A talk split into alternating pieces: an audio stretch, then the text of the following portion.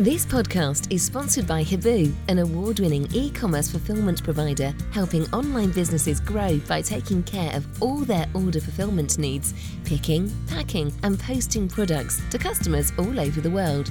Fuel your growth and fulfill your ambitions with Habu. Three Peeps in a Podcast.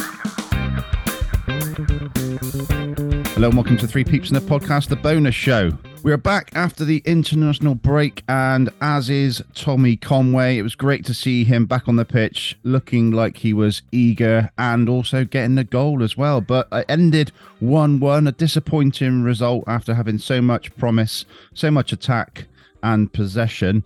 Uh, Matt is with me. Matt is uh, driving home from Halifax, uh, hands free, obviously, but uh, commitment from Matt that he watched the game and then drove to Halifax for someone in his team's 50th birthday. So fair play, Matt. Fair play to you. Um, yes, yeah, very much commitment. Um, travelled straight from the game yesterday up to Halifax for um, Rachel, my friend's 50th, although she doesn't look it. Um, and uh, yeah, it was um, gave me a good three hours to contemplate on the uh, on the game. Yeah, absolutely. It was it was one of those games where we're we're, we're all desperate to get back to, to championship football after the international break. Desperate to see our team play at home as well, with a few people coming back in. We'll uh, we'll have a look at the lineup in a second. But Lee's three words were rubbish Royals Rumble. Um, obviously, it's WrestleMania weekend, Matt, as you well know. So a nice wrestling Absolutely, reference. Yeah. Yeah, yeah. I think, Um, I think all the all the kids are tuned in for that, and uh, and some of the sad adults as well. So yeah, that one's for you, Andy. Yeah, thanks very much. Right. Okay, we'll bring in our guest. It's a returning guest, been on multiple times, Lee the Ref Poole, as he is known. Uh, Lee, how are you, sir? And give us your score out of 10. Yeah, I'm I'm really good. First of all, it's really good to see you both again. Um, it's nice to be back on again. I think all the supporters appreciate the hard work you two put into this podcast. is is the uh, the number one podcast for Bristol City. So thank you both for what you do. Um, in terms of how I am, um, I've got a two week holiday in front of me, so I'm feeling really good. Um, the football slightly affects my score this morning, but I'm going to go with a, a positive um, nine. It would be a 10 if we'd have got a, um, a W next to our name uh, yesterday. Excellent. Well, I'll join you on a nine. Um, yeah, it's uh, it's good to have a bit, a little bit of time off with the, the family over half term, over the Easter holidays. And yeah, I went out for a few drinks last night for uh for my birthday, which was last last week. And uh, yeah, feeling quite fresh this morning, con- all things considered. So I'll go a nine. And how about yourself, Matt? Did you have a good night? Was it worth the drive? Was worth the drive. Yeah, I'm probably not a nine. I'm probably an eight because of the drive back now. Well, Um, understandable. like like Lee says, I think the, the result does make a difference. Although I have to say, Mr. Paul in our uh, our predictions was the only one to get a, a one-one, and therefore is sitting very pretty at the top of the league. Um, but yeah, it was um, yeah, it was a great great night. Um, so yeah, I'll um, I'll go with an eight. Okay. Yeah, no, it's a good shout on the predictions, Lee. The one one. Um foresight was great for you. well, I, I, I must admit, um, uh, I saw the number of injuries that we had. I'm sure we're going to go on to it. And I was a bit concerned um, about uh, the, the kind of the threadbare squad that uh, Nigel's got. So I thought a draw was probably realistic. Hmm. Obviously, with hindsight, I'm sure you looked at it and thought maybe we should have won that one, but we'll come on to that in a minute. But anyway, the lineup was James and Conway returning from injury, Mehmeti and Wells returning to the starting 11, and a place on the bench for Leeson as well, who's a, a promising young right back. But uh, the, the team lined up O'Leary, Tanner, Vyner, Pring, Dasilva, James Taylor-Clarke, and then Weimann, Conway, Mehmeti with Wells up top. So it was a a four two three one, Matt, with Tommy Conway returning in the num- number ten slot. Yeah, it's funny. I was talking, and I'm dropping a name bomb here, but I was talking to Gary Hours before the game um, when the team came out, and we were both sort of saying. I think Gary was sort of saying he thought Andy Weimann might play in that ten, and and I said I think it'll probably be Tommy, um, and was was proven right. Obviously with with Andy Weimann right, Mehmeti left, and and Nakhi Hmm. up top on his own. I think what Tommy gives you, he's he's a clever footballer, not not in the, the dribbling kind of mode that Alex Scott's got, but but Tom is also a clever footballer. So um, and I'm pretty sure he's played there in another game as well this season. But um, but Lee, yeah, it was great to have James back as well. He be, he's become so important for us this season, and how he sort of holds the play together, makes really important tackles, turns the ball over quite a bit, um, and yeah, he links up links up the midfield and the defense quite well. Well, we've got quite a young squad, and I think James brings that um, essential experience needed. You know, you need that good blend of uh, experience and and youth. And James brings that, as you said. He he kind of um, he stops play. He's quite good at um, intercepting. Uh, he's quite good at making that final kind of pass. Um, his creativity at times can be lacking, but I don't think that's his game. I think his game is that he's a grafter, he works hard, and he's prepared to uh, to put the tackle in if needed, as as we saw yesterday. So I think James is absolutely crucial. I really do. Yeah, on the formation, the four two three one. Yeah. Uh, how does how did that land with you? I'm I'm a big fan of seeing two up front, particularly when it's Wells and Conway. I think they work really well off of each other. And um, we did see that at times, but that 3 1, mm. just for me, it just left Wells a little bit too out there by himself, a bit too exposed. Well, I think um, uh, some of the things we were doing yesterday, we were playing quite a few long balls, and I think Wells was was kind of a bit he felt a bit hopeless at times because of that and um, like you, I like having two up front because I think uh, Wells was found a bit lost yesterday.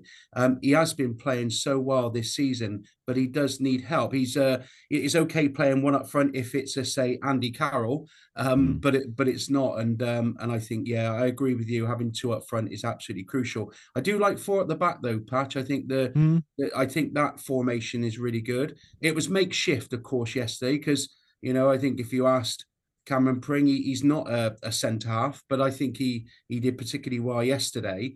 Um, so I think yesterday was a bit makeshift in some respects, and maybe Taylor-Clarke wouldn't be near the side if we if we did have a full um, fit squad. So even though he played well, but I think you know he wouldn't be he probably on the bench or something like that. So I, I, think it was um it was what we had. We were on the bare bones yesterday, but like you, two up front to help Wells would have been probably better yesterday. Yeah. Okay. Right. We'll get into the minutes then. Uh, so the third minute, there was an early booking for Reading. It was Tommy Conway who was taken down, Matt, and I thought it was a bright start.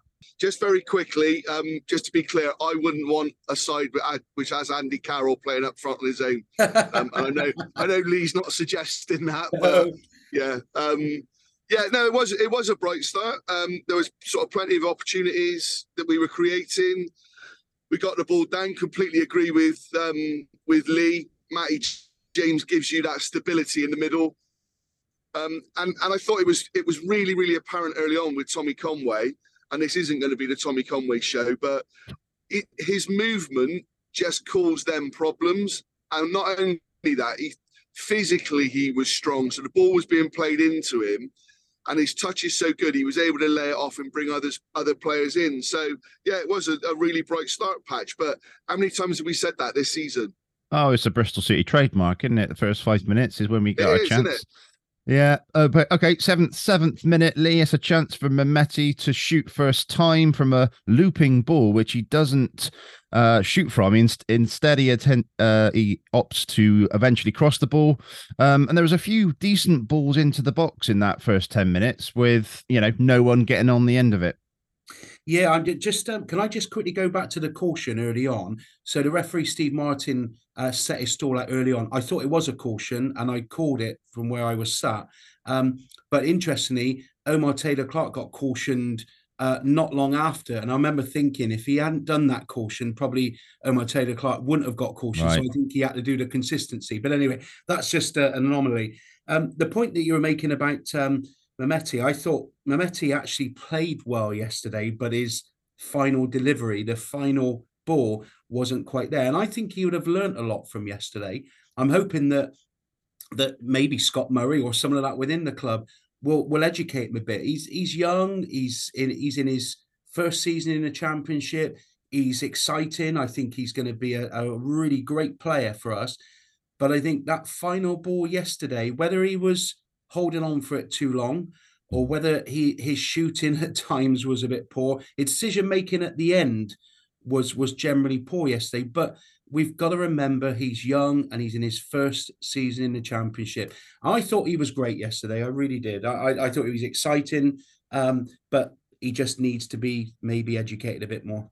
Yeah, it's a good point on Mehmeti, isn't it, Matt? Around that final decision making, he looks dangerous. He gets the ball. He's exciting, but it's it's almost like he tries to take the take the man on a couple of times.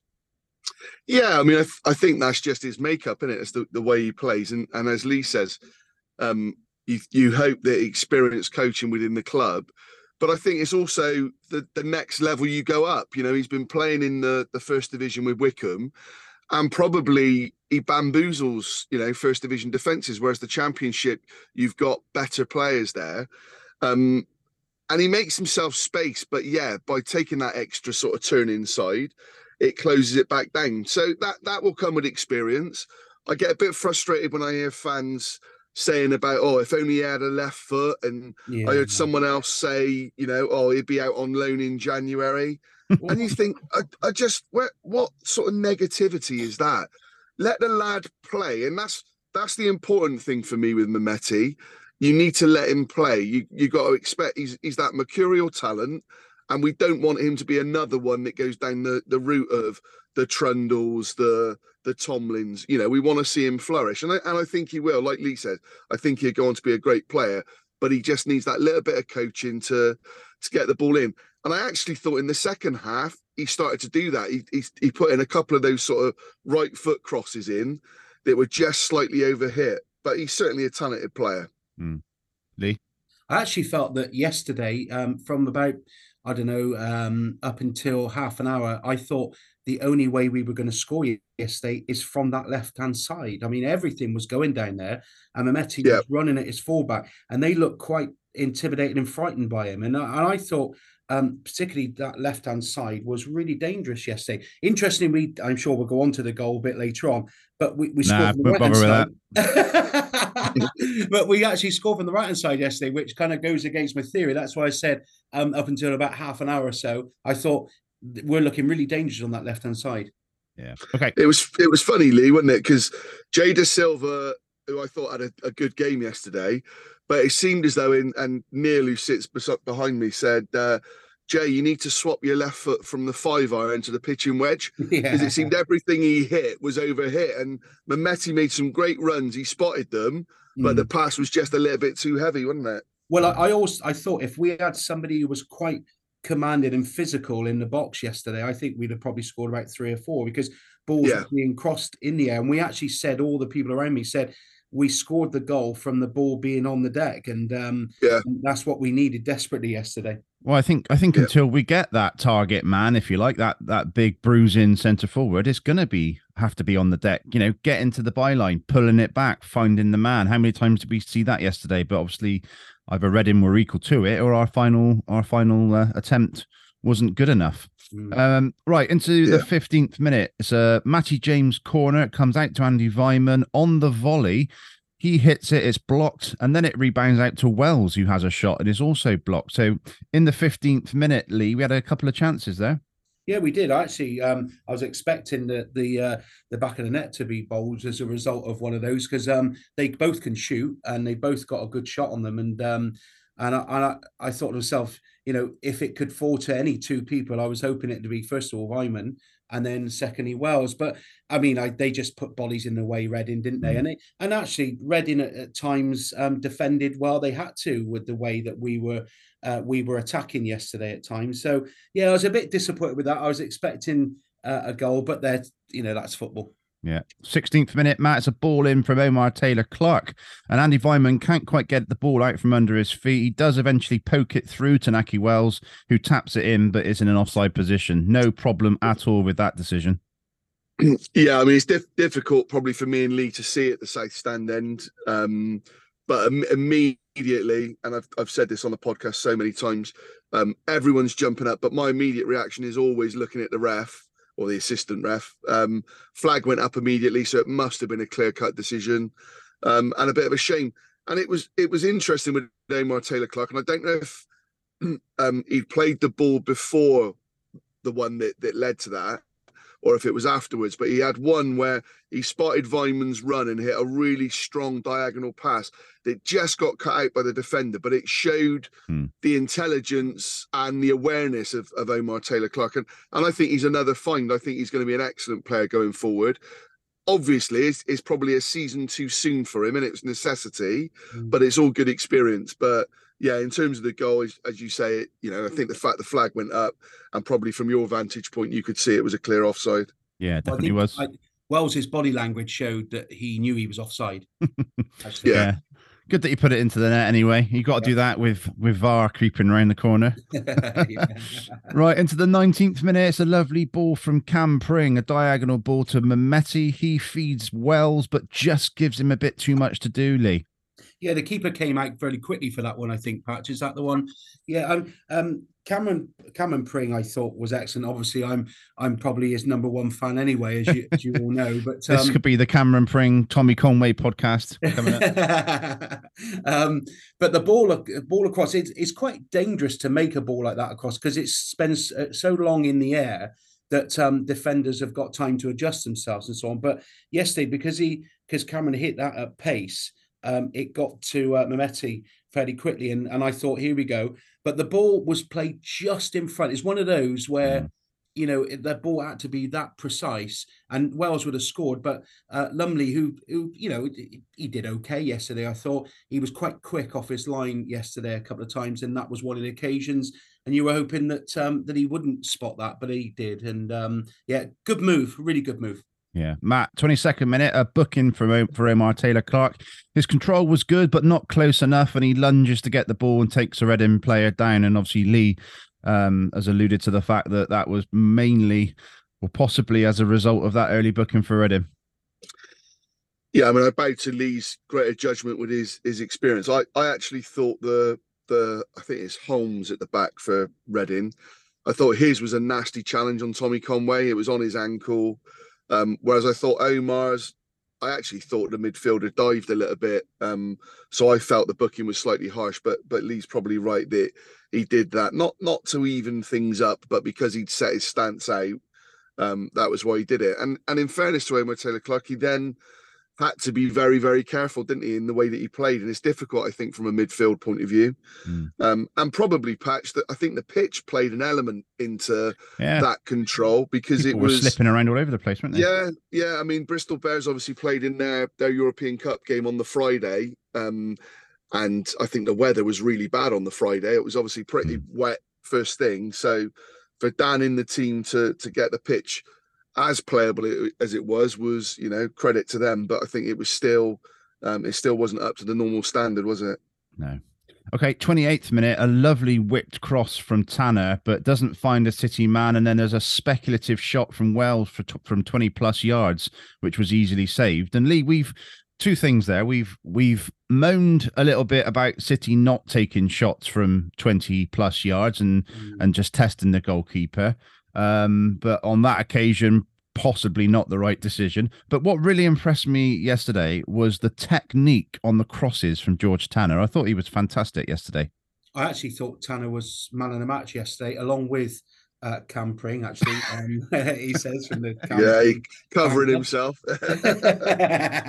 no, I thought um, George Tanner was superb yesterday. He um, his technique, his ability, um, his close control, his contribution was superb. And actually, uh, when I think back to that yesterday, Patch, I remember thinking, something like you said, you should shoot, test the keeper, particularly in those conditions when it was fairly wet yesterday.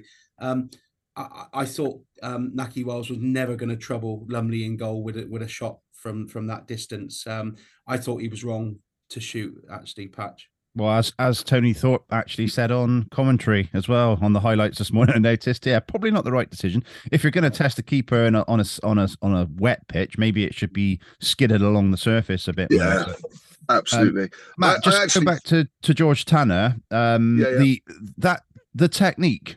I think I think he's he's mastered that. It's one of those ones where it's got that element of whip on it, but uh, if there's no one in the box to to finish it off, then it, then it's it's worthless, really. Yeah, it's difficult, isn't it, when you're only playing the one there and you're, you're reliant on runners coming in. But but you're right. I I mean, George yesterday got forward a hell of a lot and and put some really good crosses in, combined well with with Andy Weimann. Um, but yeah, he, he's he's really starting to find his form, and I think having played a game like that yesterday, and, and obviously the opposition dictates how you can play as well at times. Mm. But he was able to get forward, able to put the ball in the box.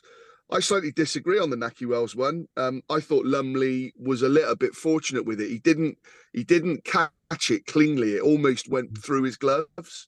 Mm, Um, okay. And so I, I was I was quite okay with Nakhi shooting from there. I've got to be honest with you. Yeah, I, I love it. I love to out of see a shoot interest- having a shot.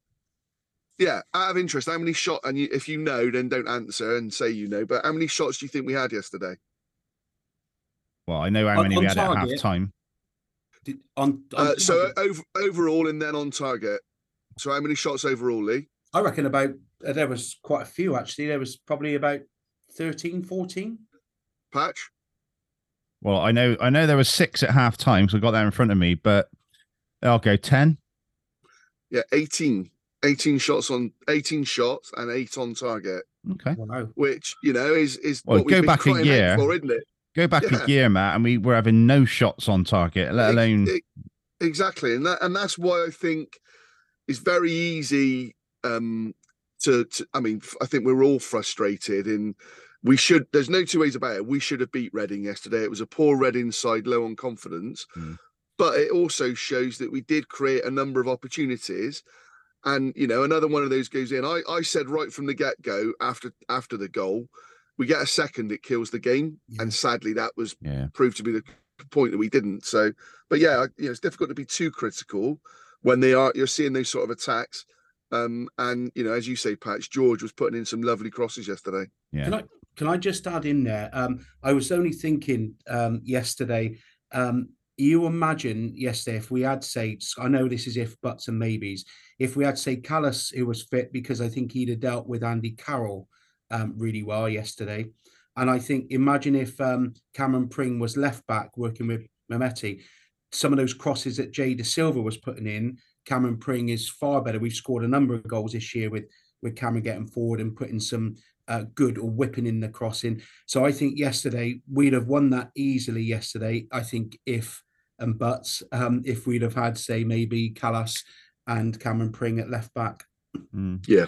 Interesting point on the on George Tanner. I mean, saying that he's um our first choice right back now. We had two right backs on the bench in Wilson and Leeson. So um yeah, interesting. Uh Yeah, the Wilson one's interesting for me, Patch, because again, is going to be more the- advanced as cover for? Well, yeah, maybe. I mean, he's he's a he's a right wing back, really, isn't he? He sort of Mm. bombs on, but um, I just find it bizarre almost that, that even in the week, Nigel Pearson talked about him not being fit enough to start yet. Um, and I Mm. know that there's a massive leap up from you know the the second division to the championship, and he's been injured, but I just don't know how, how much. Um, you know, under 23s and the training he's done, when he, he will be match fit. I just don't get it. yeah. And I think it's an opportunity to play him. I really do, just to see what what a difference he can make. I think it just puts a lot more a lot more pressure on the preseason for a lot of players, Matt, doesn't it? Yeah, absolutely. Yeah, absolutely. Okay, 31st minute. Something I always like to see is a long throw out from the goalkeeper, and it was Max O'Leary obviously throwing the ball out to the halfway line. Um, and Messi gets dispossessed. But Lee, it's great to see that drive, that impetus to try and get things moving for me. Well, a, a keeper's um, accuracy with a throw is often more better than kicking the ball out, and I and I saw that yesterday. I thought it was great, and it actually went a long way, Patch, didn't it? His throw. Yeah, You know, good was- halfway. Yeah, I mean, I I, I always say I'm a bit controversial, but I'm not too sure that Max O'Leary should be our number one. Um, I think he's he's a good goalkeeper, um, but I think what he does bring is his distribution is probably better than what I've seen from other recent goalkeepers. So the throw out I think was particularly good, but I think we'll obviously go on to the goal that they scored yesterday. Um, It's the speed of his distribution, I think, Yeah, for me. the- it's the it's the, the trying to get things moving, and, and that has to come from the back. Yeah, that's it. And, and I think he's got the he, he's he's got a footballer's brain, if you like. You know, goalkeepers aren't necessarily known for for being able to play. I think things are different, obviously, today. Well, he was a centre back until he was 14. There you are. So so I think you can see that he can spot movements and changing things. And I think goalkeeper's role, I mean, Pep Guardiola made that point with Joe Hart, didn't he? That goalkeeper's role is far more now than keeping the ball at the back of the net. So I think that's what he brings, but I'm not too sure that he's quite good enough for number one patch. Matt, have you got a view? I don't know. Yeah, I mean, I think that's a really good comparison, the, the Pep Guardiola Joe Hart, because I think Joe Hart was England number one at the time. Um, and Guardiola was having none of it. You know, he, he wanted his keeper to be able to play. Um, I, you know, we, I was going to say we've been critical. We haven't. We've highlighted Max's distribution at times this season, especially his sort of kicking um, invariably out to the left, which seemed to go out. I thought yesterday his his distribution was excellent. Yeah. That passage of play you talked about, Patch, the throw, wasn't only the speed of it, but it was the the trajectory as well. He, he had to Mm. kind of throw it with the curve on it to take it into Mehmeti's path. Um, in, in terms of number one, I think I think he needs a number one for competition. Um, I think Dan Bentley, the, the two of them had that. I think Dan was clearly the number one. Um, I know Harvey Wiles-Richards has got a year's contract, but I, I'm sure they will be looking to sign a keeper in the summer. I'd be very surprised if not. Um, and I think they need to to keep Max on his toes. Um, I think he's improved this season. I think he comes for crosses and and he aerially, I prefer Max to Dan Bentley Yeah. but there's also moments in a game where you think "Oh, he should have probably done better than that and sometimes there are key moments which as we'll talk on. So um, i think at the moment yes i think he's up there for number one but i think he needs the competition to keep driving him forward. So Yeah. um, i'd be disappointed if we didn't sign you know a, what a, a reputable goalkeeper in the summer. I, I'd agree with that, Lee. Um, I'd be happy with Max O'Leary starting as our number one next season, but equally, yeah, that that competition. I haven't seen enough of Harvey Wiles-Richards, to be fair, to see um no how how he could perform in in the championship and maybe early next season if we don't sign a goalkeeper he'll get a few opportunities in some friendlies and carabao cups and all of that sort of stuff so Yeah. Yeah, I I wonder with that one though, patched it was that because of um Hakin sort of going back where he went and us needing cover um for the rest of the season. If if they really rated Harvey, I think they would have given longer than a year's contract. So that's my only reservation there. And like you, I've not seen enough of him. I've heard good reports. He, he was at Gloucester, um, and a mate of mine um, is a Gloucester fan, and, and they thought he was excellent. But again, you're talking completely different levels, aren't you? So okay 43rd minute lee reading on the attack Mm. looked very much offside max rushes out doesn't get there and uh Zak Vyner heads heads the ball away whether it was going in or not it looked like it was fairly on target but Mm. that was surely offside where it looked offside. It wa- Uh, Matt and I sit um, in the south stand, and I always think it's very, very difficult to judge offside from where we Yeah. are. I think Patch, you're you're closer. aren't you? You're on Yeah, I was up the up more towards the um, away fans though, so I Oh. wasn't in line by any degree. But Okay. he, I- the fact that he was a good five yards ahead of Zak Vyner towards Max, unless he's rapid, Yeah. he's going I to be offside.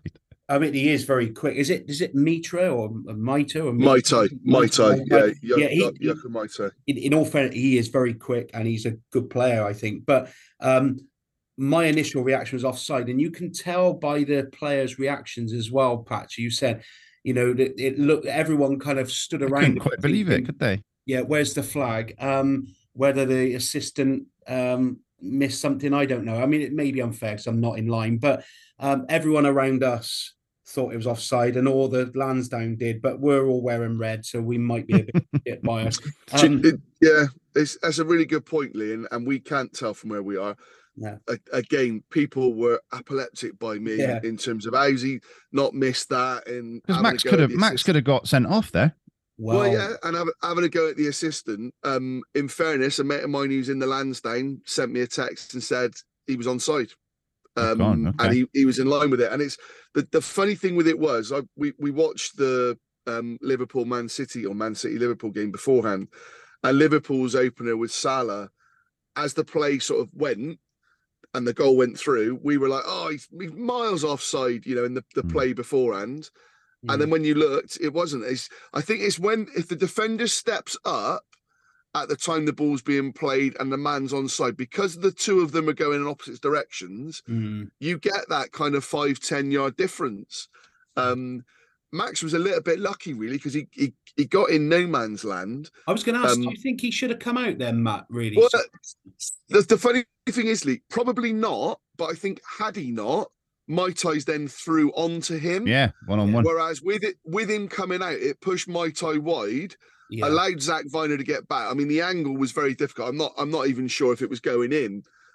Um, but Zak obviously got back and was able to head it off, and then he, he had a Yeah. proper go at the ref. So I actually thought Max made the wrong decision, but in Yeah. hindsight, probably made the right decision. Yeah, okay. because he shepherded him away, didn't he? You know, he he- exactly. Yeah. yeah. But I Yeah. was thinking to And he, he did stay on his feet as well, Patch. Your point about could have got sent off. yeah, He Mm. didn't challenge, did he? He just sort of jockeyed him, really. No, Yeah. absolutely. Right, moving on. Uh, 46th minute. It's a minute into injury time, and it's Tommy Conway on the score sheet. It's Tanner giving it out wide to Andy Weimann on the right. He cuts in, gives it to Tommy. Tommy's first touch goes back to Tanner.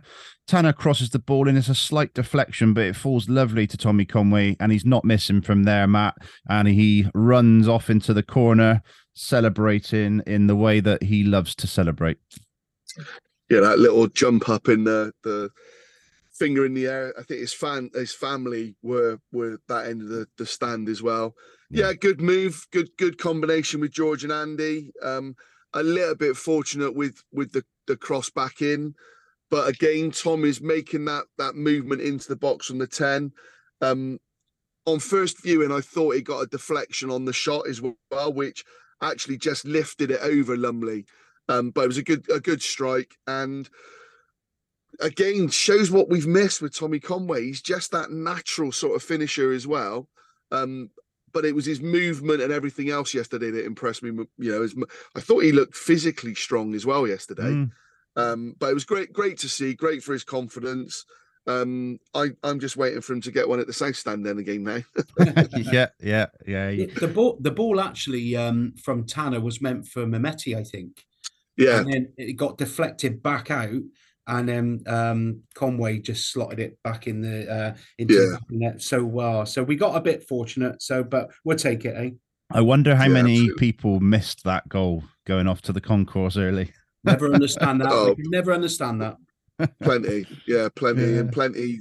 I mean, I guess at least it's on the TV downstairs, isn't it? But if you're in the queue or whatever, but Yeah. yeah, I, I yeah, it's, it's not for me, Lee. I've got to be No, honest. not for me either.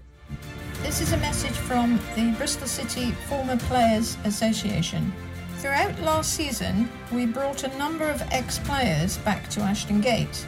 We were pivotal in delivering celebratory events, including the Ashton Gate 8 40th anniversary, and we also celebrated the stars of the 60s who were paraded on the pitch. This season, we will be commemorating some important moments in the club's history and some very important people who were part of our club. If you would like to assist with sponsorship of any of these events, please get in touch with me via email to events at bcfcformerplayers.co.uk.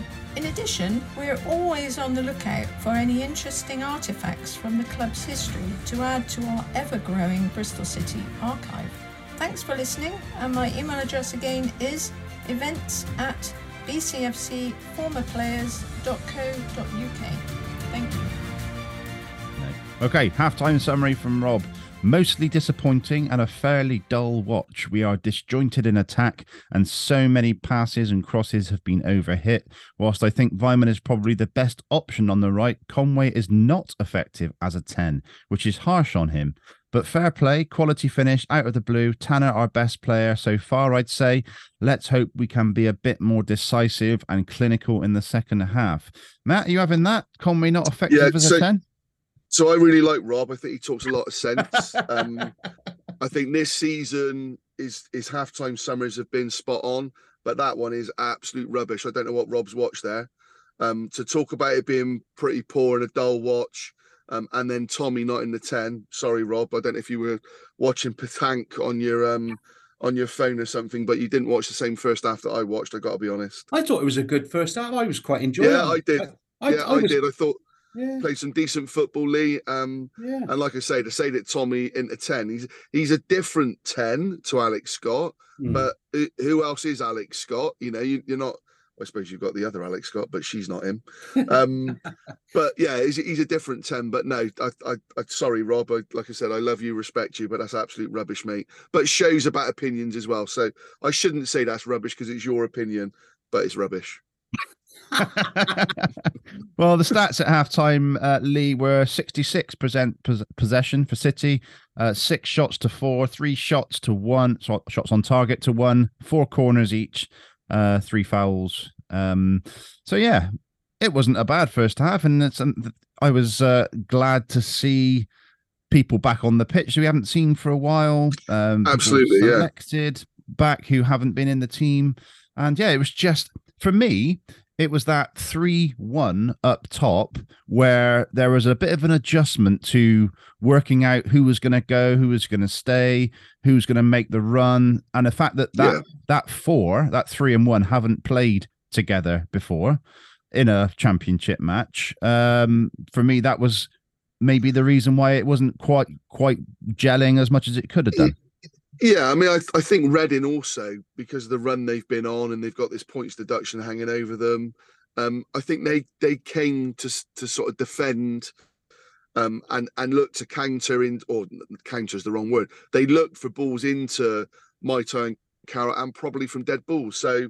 Um, and I, I, I'll, I'll say again, I apologise to Rob because it is your opinion, mate. So it isn't rubbish; it's your opinion, and that that's your, you know, it's right because it's your opinion. But yeah, well, I, I didn't see the game like that. I've got to say, the first half, I enjoyed it. But we we got to remember, I think, um, that we had a number of what I would call key players out yesterday. I mean, Joe Williams Yeah. not starts. Kalas is probably our best centre half. Kay Ni- uh, uh, Naismith, uh, Alex Scott, Rob Atkinson. Yeah.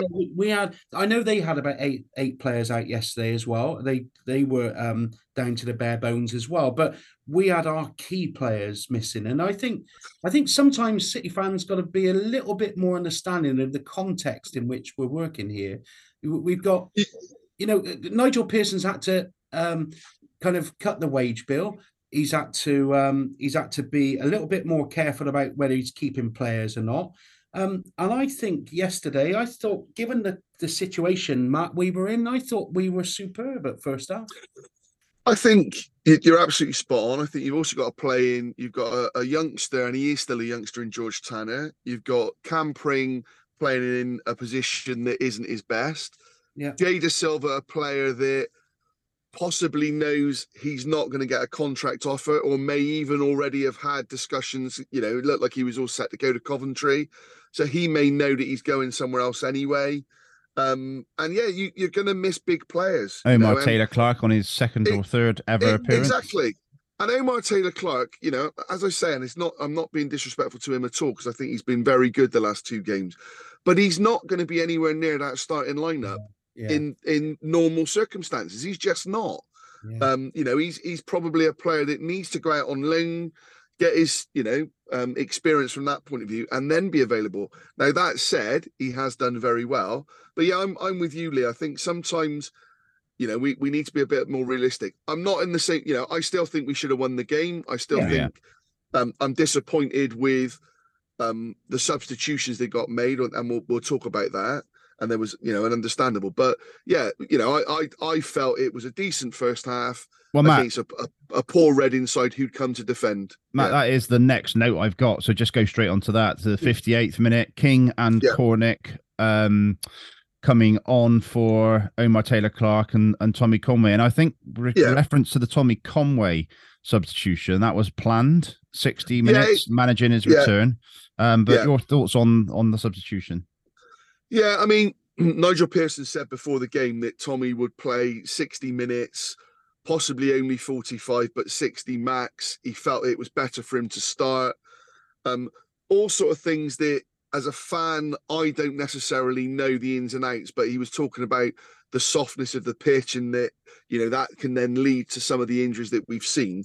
So knowing that, it then makes the Tommy Conway substitution understandable. At the time, I felt Tommy looked fully fit. He looked involved in the game, but I also now understand why they've done it because you wouldn't want to see him injured.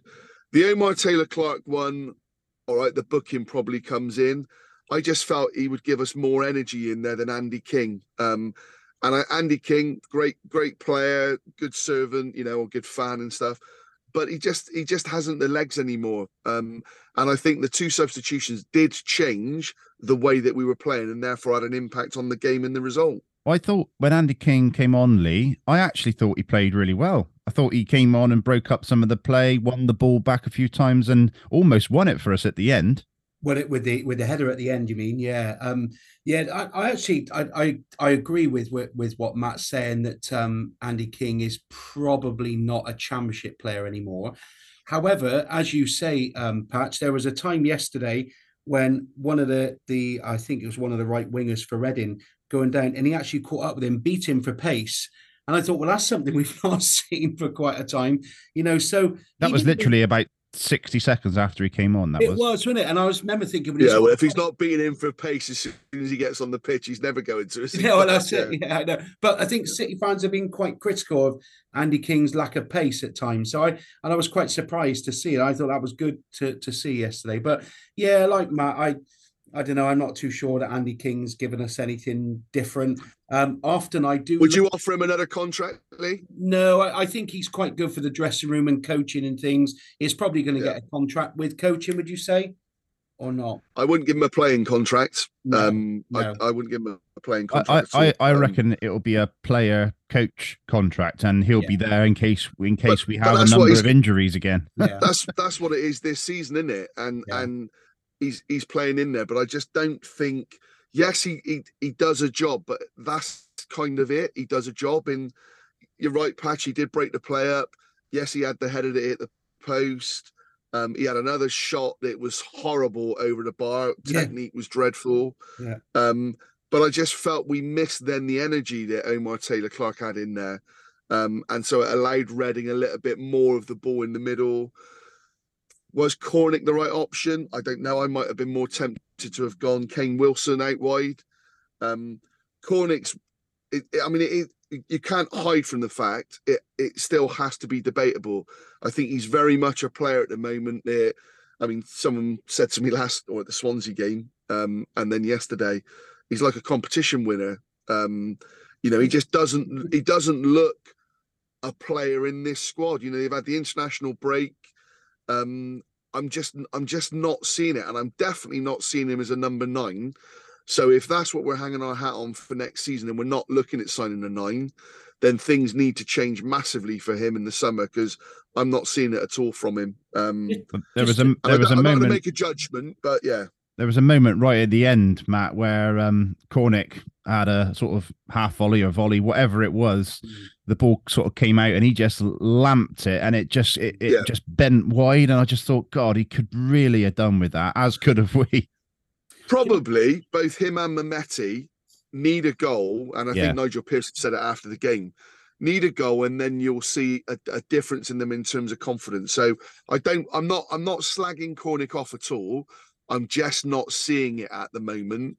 Um, and that's why I've, i keep saying it. I'll give him pre-season and then into yeah. next season. But I do think we need a nine. He's not the nine that we're looking for. We need a, excuse me, a Famara or even a, a Meïté or, or Lucas João. Both of those I think are out of contract in the summer. Yeah. Um, so that would be interesting just conscious of time, I'm gonna have to move things along a little bit. I'll take. I'll let you take the next one, Lee. Though, uh, 65th minute, Cam Pring runs the length of the pitch, um, squares to Wells, uh, who just gets uh, a defender just gets his foot in the way. But Pring does that, doesn't he? Even from centre back, he's given us that drive forward.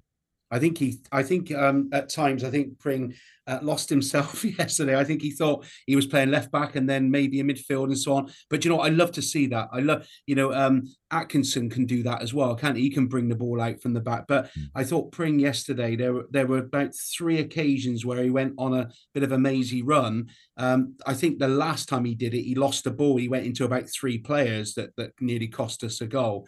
Um, but yesterday, I thought he was doing what I really love seeing players do. Once you get the ball, someone will come and cover you, and uh, and he, he kind of did those those mazy runs. But he's got the pace, hasn't he? And this is why, you know, I, I, again, I, I know um, people may get sick of me saying it, but I think he is a player for us who has got the potential to play in the Premier League. I really do. I think we we've got a couple of players. Obviously, Alex Scott is one.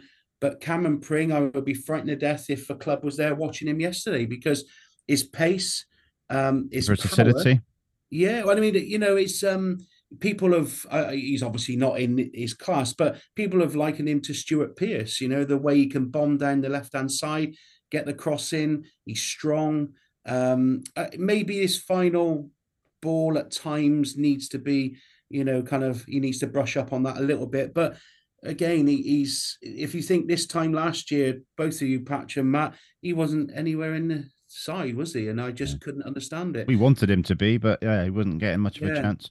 So uh, yeah. I think the thing to say as well on that patch is if you haven't watched the game yesterday and, and you sort of described it, he brings the ball out and goes on that run, but he does it on the right hand side. Yeah. He runs the right hand side. It's not on the left like you'd expect. And he, he mm. beat um I can't think either the the midfielder was, but he beat him all ends up. I was frustrated with Nakhi Wells in that situation. I didn't think Nakhi made enough attacked space. the ball with the same intent that. Cam Pring's run warranted because mm. he played the ball back to him. I just felt he dangled a foot in a little bit rather than really going for it.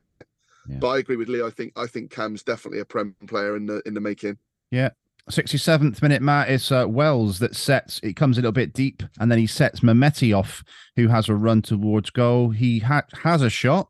His shot is parried, but is cleared. So we spoke about Mehmeti quite a bit on, on the podcast so far, but is, t- is it getting him to take a few shots? And as you say, one's going to come off at some point. I think taking shots and taking them early as well. Um, actually, mm. watching that real time, um, Andy Weimann seemed to be on his heels a little bit because Lumley does parry it out centrally, um, and Weimann's a little bit on his heels, so doesn't get it. Yeah. Um, so yeah, that that was the one for me. But you're right. You're right. Mehmeti just needs to perhaps shoot a little bit earlier. Yeah. Yeah, uh, there's a booking for Matty James Lee on the 70th minute. It's a professional get in the way foul yeah, it's taking one for the team, wouldn't it? That's the one. That's the one. Yeah, yeah and then comes the equaliser. It's uh, an identical play to what we'd seen only minutes before that. A ball to the back of the box. Andy Carroll heading it in. We dealt with the first one a few minutes before, but we didn't deal with this one. It's a flick on by João over Max O'Leary into the net. Your thoughts on? how we didn't deal with Andy Carroll and also how maybe Max comes and doesn't stay on his line. Lee. Yep, sorry. Um, yeah, I, I didn't go asleep like our, frozen. Uh, back, back four did yesterday. Um, I, I felt that um, when, when you're playing against Andy Carroll, I agree with Matt, I, I would hate to have Andy Carroll on our team, but when you're playing against Andy Carroll, the second ball becomes uh, so important. And yesterday, um, we fell asleep a little bit um, with the Andy Carroll. No one actually, no one actually jumped with him. No one you know, kind of made it awkward for him. It then got headed on. And I don't know, I'm, I'm trying to recall it. I'm not too sure if Max O'Leary was in no man's land, you know, at times. And I thought he could have maybe come out and absolutely clattered um, the players um, with a with a punch or something. Is that too harsh? Well, on, on the Andy Carroll bit, uh, if you watch the goal back, Cam Pring tries to get there, but his run is blocked to get to him. So maybe that's part of the tactic. Okay. But with regards to, to to Max, I mean, he, he is coming to try and punch the ball, but just doesn't get there, and it flicked up over his head. Matt, your thoughts on that goal? Yeah, I mean, firstly, Matty James, the, the the challenge he had to make, but that stemmed from us losing the ball ourselves, and the attack breaking down, and then they broke quickly, and then from that resulting sort of free kick. Um, I don't know how Andy Carroll is not man marked at the time. He's not the quickest now. Um, so someone should be on him. Yeah, you're right. Patch Cam's sort of run is blocked. Andy King's there as well. Um, first time around, Lee, I did think, oh, Max, what you doing there? Having watched it back, I'm not sure he can come Okay. um, as, as it is. Um, and then defensively, João, you know, they he's able to get above us and, and head it over. Your point again, Lee, if there's a Kalas there, that might not happen. Mm. Um, but it, it it really it, it was poor defending the initial place because Carroll should be should be marked. And when you've got a player like Carroll, you need a man behind him to challenge, and you need a man in front of him that can kind of make it difficult for him. And he didn't have either. I mean, he, he was almost on the edge of the box um, on the corner Mm, when he's heading it back across. But we did that all Um, afternoon with Andy Carroll. yeah. Had a man in front, Yeah. man behind. And Yeah. I, I remember thinking that um, Cameron Pring's going to have a, a blooming really difficult afternoon because he's not tall. Um, and I thought Kalas would have been perfect there today. But Yeah. right, Matt. We switched off, didn't we? We did switch Yeah, off. Yeah, we did. Yeah, we did, and and that was kind of all they really had. I mean, I was, Yeah. I was on a Reading podcast on Thursday, and they were saying about Lucas João that you know he's their goal scorer, but Paul Ince just doesn't fancy him. Um, and he's a he's a player that's always impressed me whenever we've played, and it was a relatively simple goal for him. When he just had to put a, a loop in header, as you said, patching. Yeah. Unfortunately, Max is in a bit of no man's land because he's not on his line and he's not close enough to the ball. So there Mm. is a, a little bit of culpability there, but I think it stems uh, initially from that allowing Carroll to get the header across. Yep. Mm. Disappointing. Um, 83rd minute, Weimann in the same spot from where he scored that screamer a few weeks ago, but he just chooses to lay this one off to Mehmeti. He cuts in and shoots again. His shot is parried. Nakhi Wells taps it in, but he's either adjudged to be offside or to have impeded the keeper. I'll let you take this one, Lee. Well, it was offside. Uh, the, the, the assistant gave offside because the flag in motion was flagged straight up in the air, and then he put it kind of um, uh, horizontally, so to prove that it was offside. Because if it was a foul, he'd have flagged and then put the hand, the flag in his left hand to show that he's indicated free kick. So he definitely gave offside, but I think the ball was actually played back by a defender. So I think he he was wrong um, to uh, to give offside. Um, but I think it became a convenient decision because I think Nakhi Wells may have kicked it out of his hands. So given offside, no one's going to complain. Let's all play on, and I think that became a bit more convenient than Right. uh, than the actual act itself. Matt, is that how you saw it? Yeah, yeah. Um, I'm just sort of smiling to myself there for, with Lee's knowledge there because I didn't know e- any of that with, with the, uh, the the flag, and I just see the flagging, but didn't know that. Yeah, if you, where you point it, I know in, in terms of the pen across the chest and stuff, but They don't do Yeah, that no, I- now, Matt. think Funny enough, Matt. do they not? so you- no, they don't do it now. What they do is they uh, wave the, the flag and then they run towards the goal line because what was happening is that supporters like like you know us here Yeah. saw the flag across the crest, said immediately penalty, and if the ref doesn't give it because he sees another infringement, the whole crowd go berserk. So what they do, flag up in the air and they run down to the goal line. right, okay. And what about if they what about if they do a moonwalk? is that? like a Michael yeah, Jackson. yeah, yeah. Or throw the flag in the air like some sort of American cheerleader. Yeah, Turn around and catch it in their teeth. yeah. And there is there is another flag incident I'm sure we'll get to as well, Patch. Okay. Uh, well, if we don't bring it up, then uh, you can All tell right, me. yeah. Right. 87th minute, James off, um, and uh, Sam Bell comes on, and James holding his thigh a little bit, but I've read this morning that it was cramp. Um, so yeah, Sam Bell coming on, and then 92nd minute, it's an Andy King header from a looping Cam Pring cross that hits the upright. Um, and then shortly after that, it's the Cornick sort of scissor shot going just wide. So a couple of efforts, a couple of chances towards the end. But Matt, what was the other flagging incident? Well, you also got the the fact that Reading had the break, didn't they, before the Cornick shot, where it was three on one, um, and Joe got all tangled up. So they had a really good chance to kind of go and seal it. But yeah, it was when um, when Andy, Andy Weimann got tackled by the it. corner flag. Oh yeah, I would have given a foul for that. yeah. He tried Well, to yeah, sort I of mean, loop round and yeah, ended up kicking the corner flag and just thought, Yeah, right, this isn't my day. Yeah. exactly. I mean, he, he was laughing and chuckling to himself as he walked away. But yeah, it was a it was a bit comical, wasn't it? Yeah. Just to add in there, do you think um, yesterday there were um, uh, times when Mehmeti should have put Jay Dasilva in or Yes. uh, Weimann? But I think you know, like sometimes uh, this sounds awful because I get this feeling when I play five-a-side football. I was always told know your players, and Yeah. sometimes I don't get the ball because they know I'm not very good. The point is, so I know the feeling. But there was a lot of frustration yesterday because I wonder if Mehmeti thought I'm not going to give it to Jay Dasilva because his crossing's been so poor that I'll just go myself. Do you think there was a bit of that yesterday? Cool, blame me. I wouldn't have. I, I wouldn't have thought so, but I think Mehmeti's just got that mindset of I'm going to do it. He, he, Yeah. he'll, he'll oft he'll oft he'll opt t- to to cut inside and cross or shoot Yeah. versus lay the ball off more times than not than not.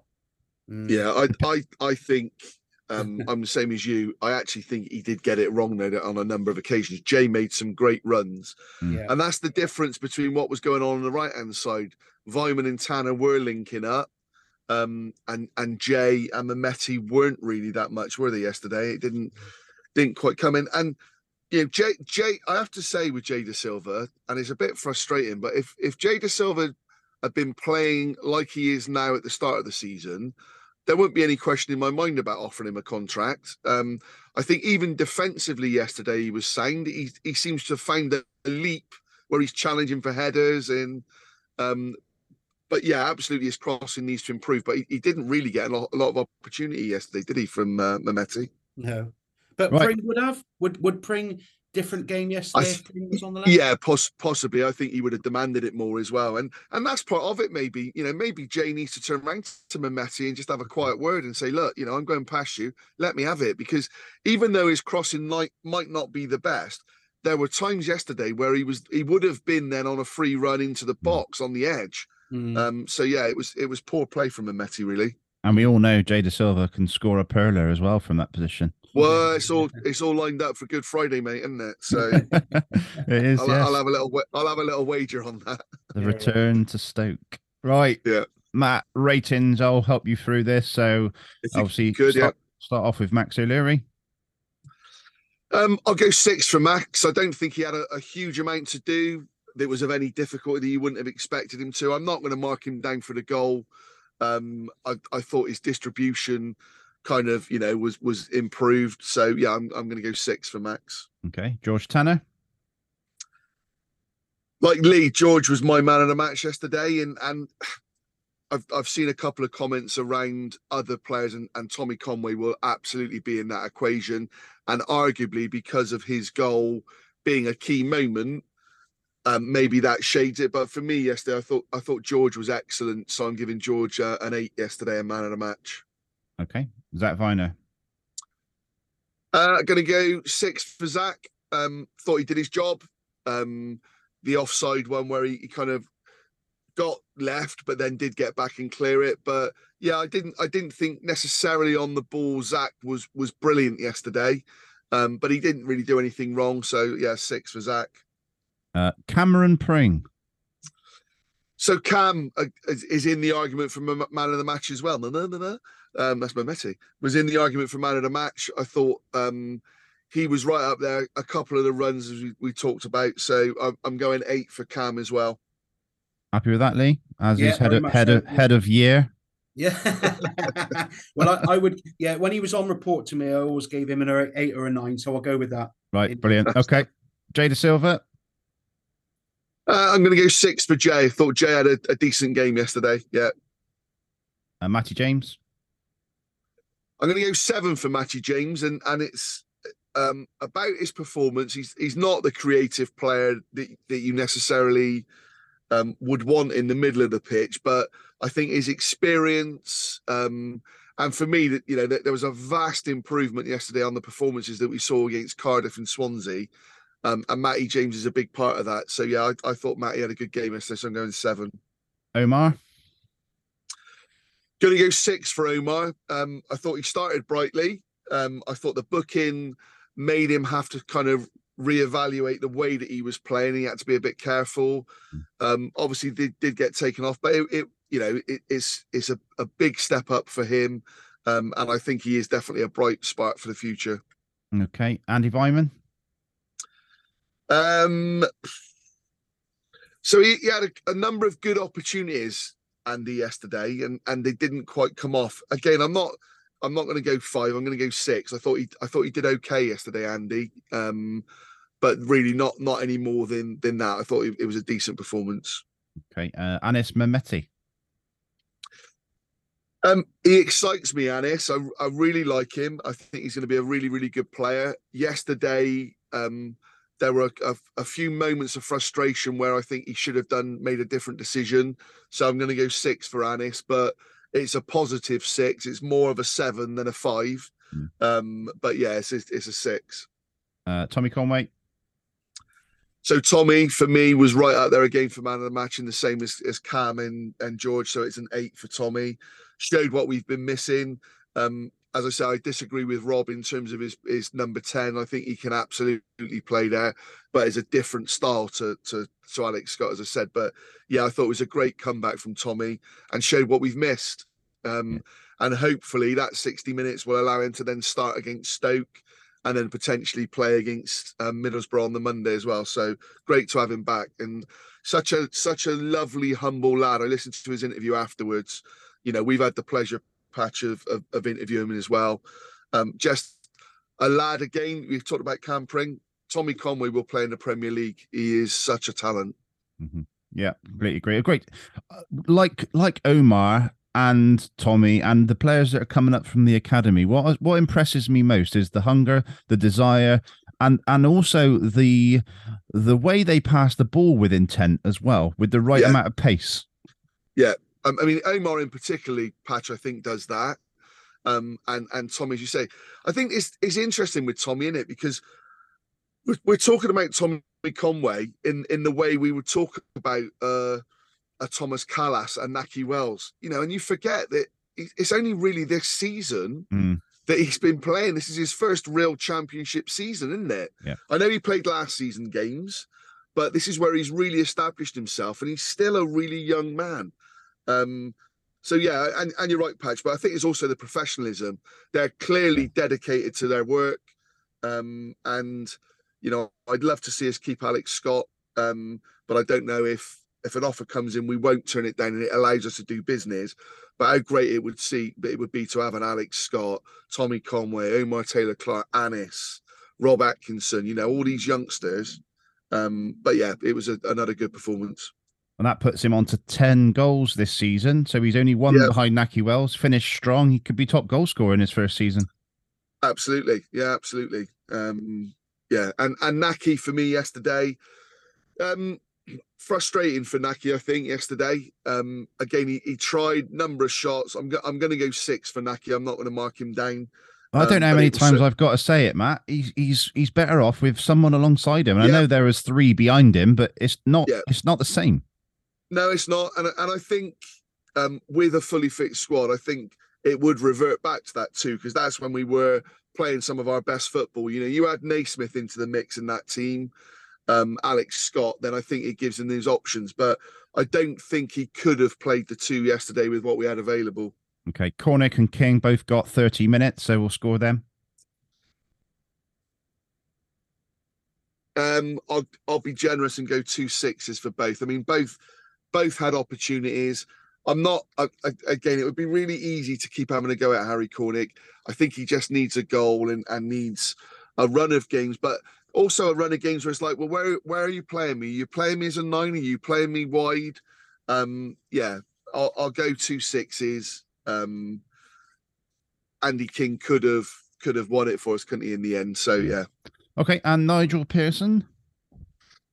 Um, I'll go a six for Nigel as well. I think it's a game we should have we should have won for me. Um, Reading weren't weren't very good. Um, might seem slightly harsh, but I guess it, you know it was it was a it was an okay performance from Nige. Yes, the the subs, the Tommy Conway one he had to make for all those reasons we've talked about, but you know you can't help but be frustrated. So yeah. Mm. Okay, Brilliant stuff. Um, before we wrap up, but Lee, you uh, had the opportunity to have a chat to Andy May yesterday. He was a guest of the Former Players Association and a player that is underrated for me. He had two seasons with us, 101 appearances in two seasons, six goals, numerous assists, and uh, a bloody lovely bloke. Yeah, do you know? I, first of all, um, I think the club doing a great job to include some of these um, former players because they must feel really valued when they're contacted to come back again and um, and act as a guest for the club. So I think well done to the club and well done to you and others. I know you're working hard to to do that.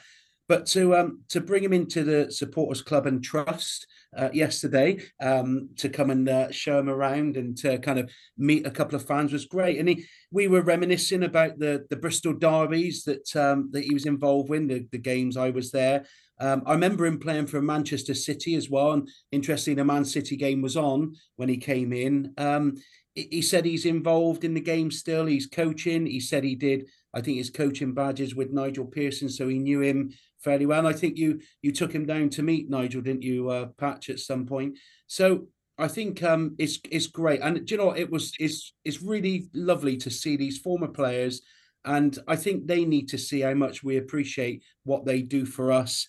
And uh, you know, long may all this continue. Try and get as many as you can, Patch, because I think as a club, that's what makes us special. Yeah, love it, love it.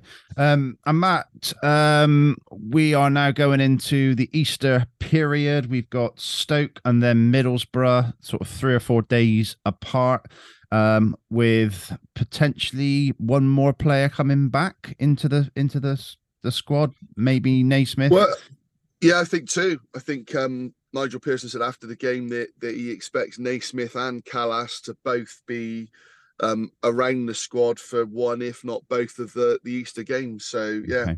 Right, and then we're going to do that as a double header. So we're going to be covering both the both the both the uh, the Stoke game and the Middlesbrough game um, the day after the the Middlesbrough game. So we'll have a have a bit yeah. of an Easter break ourselves. But uh, Lee, any final thoughts from you? Yeah, just um, looking at Stoke's last three games. Uh, they scored three against Blackburn, 3 2. They scored five against Sunderland, 5 1. And I believe yesterday they won 4 0. So expect oh, fantastic. Expect some goals. Brilliant. Right. Well, happy um, going into the Easter break to everybody. Thanks for listening. Don't forget to like, follow, share, subscribe on uh, Twitter at 3PIAPC. And thank you very much, Lee. And Matt, safe drive back. Been brilliant. Thanks thank you very much, much gents. Nice to speak to you, Lee. Yeah, Cheers, no problem. Take care, boys. Bye. Cheers. Bye. Bye. I'm drifting along, it's a one way road. Just like the tumbleweed or a standing stone. Far away from the city core. I find myself on another